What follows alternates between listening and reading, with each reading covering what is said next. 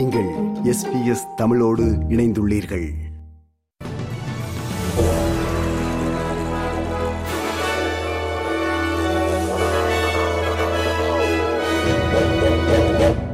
நேர்களுக்கு வணக்கம். இன்று டிசம்பர் மாதம் எட்டாம் தேதி வெள்ளிக்கிழமை. எஸ்பிஎஸ் தமிழ் ஒலிபரப்பு வழங்கும் செய்திகள். வாசிப்பவர் குலசேகரம் சஞ்சயன். தெற்கு காசா பகுதியில் உள்ள முக்கிய நகரமான கான் யூனிஸ் மீது இஸ்ரேல் நடத்திய வான் தாக்குதலில் பலர் கொல்லப்பட்டதாக கூறப்படுகிறது. ஒரு குடியிருப்பு தொகுதியை தாக்கியதாக கூறப்படும் வான்வழி தாக்குதலில் எத்தனை பேர் காயமடைந்தனர் என்பதும் உயிரிழந்தவர்களின் மொத்த எண்ணிக்கை என்பதும் இன்னமும் உறுதிப்படுத்தப்படவில்லை. ஹமாஸுக்கு எதிராக இஸ்ரேல் தனது தாக்குதலை அதிகரித்த பின்னர் பொதுமக்கள் அடைக்கலம் தேடும் கடைசி இடங்களில் ஒன்றாக கருதப்படும் தெற்கு காசா நகரமான ரஃபாவை இஸ்ரேலிய படை இரண்டு முறை நேற்றிரவு தாக்கியது. பாலஸ்தீனியர்களை மனித கேடியங்களாக பயன்படுத்தி மருத்துவமனைகள் மற்றும் பாடசாலைகள் போன்ற மக்கள் அதிகமாக இருக்கும் கட்டமைப்புகளில் ஹமாஸ் தன்னை நிலை நிறுத்தியுள்ளதாக இஸ்ரேல் குற்றம் சாட்டுகிறது. அதனை ஹமாஸ் மறுத்துள்ளது. காசா பகுதியில் ஹமாஸினால் பணைய கைதிகளாக்கப்பட்டவர்களுக்கு ஆதரவாக ஹனுக்கா பண்டிகையின் முதல் மெழுகுவர்த்தியை ஏற்றி வைக்க தெல்லவி நகரில் நூற்றுக்கணக்கானவர்கள் கூடினார்கள். விடுவிக்கப்பட்ட பணைய கைதிகளில் ஒருவரான பதினாறு வயது அமித் ஷனி அந்த கூட்டத்தில் உரையாற்றியவர்களில் ஒருவர் I am very excited to stand here tonight for the first candle of Hanukkah on the land of Israel. I want to thank everyone, everyone who worked to return the hostages, and all those who returned. It makes me so happy to be here, with family and friends. We must continue the fight until the last hostage returns.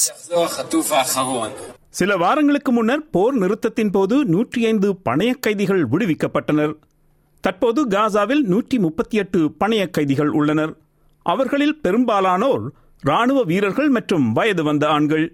இதேவேளை துணை வெளியுறவு அமைச்சர் dim watts எதிர்க்கட்சியின் வெளியுறவு விவகாரங்கள் குறித்த பேச்சாளர் Simon Birmingham அடங்கிய ஒரு பல் கட்சி தூதுக்குழு அடுத்த வாரம் இஸ்ரேலுக்கு செல்கிறது. நான்கு மாநிலங்களில் ஏற்கனவே இந்த வாரம் நாற்பத்தைந்து செல்சியஸுக்கு மேல் வெப்பநிலை பதிவாகியுள்ள நிலையில் நாடு முழுவதும் கோடையின் முதல் வெப்ப அலையை எதிர்கொள்ளும் என்று எதிர்பார்க்கப்படுகிறது. நியூ மாநிலத்தின் ஹண்ட பகுதி மத்திய மற்றும் தெற்கு சமதரை இடங்கள் தென் கடற்கரை மற்றும் மேற்கு மாவட்டங்களில் வெப்ப அலை அதிகமாக வீசும் என்று எச்சரிக்கப்பட்டுள்ளன.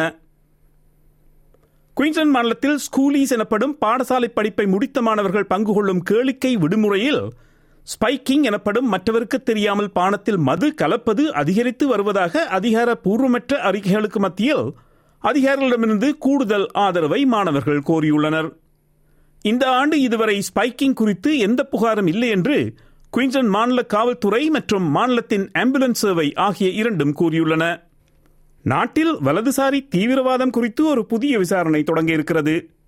நாடாளுமன்ற குழு ஒன்று நடத்தவிருக்கும் இந்த ஆய்வில் தீவிரவாத இயக்கங்களில் சேர்வதற்கான உந்துதல்கள் அதன் நோக்கங்கள் மற்றும் அடுத்த ஆண்டு வன்முறை செயல்களில் அவை ஈடுபடுவதற்கான திறன் உள்ளிட்ட தீவிரவாத இயக்கங்களால் ஏற்படும் அச்சுறுத்தலை ஆய்வு செய்யும். தனி நபர்கள் மற்றும் பன்னாடுகளில் இயங்கும் குழுக்களுக்கிடையே உள்ள தொடர்பை இந்த குழு ஆராய்ந்து பார்க்கும் முயற்சியில் மக்கள் எவ்வளவு தீவிரமயமாக்கப்படுகிறார்கள் என்பதையும் தீவிரவாதத்தை ஊக்குவிப்பதில் இணையம் மற்றும் சமூக ஊடகங்கள் வகிக்கும் பங்கையும் தீர்மானிக்கும்.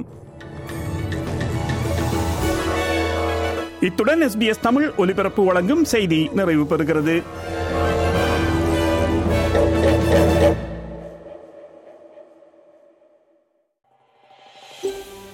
இது போன்ற மேலும் பல நிகழ்ச்சிகளை கேட்க வேண்டுமா? Apple podcast Google podcast Spotify என்று பாட்காஸ்ட் கிடைக்கும் பல வழிகளில் நீங்கள் நிகழ்ச்சிகளை கேட்கலாம்.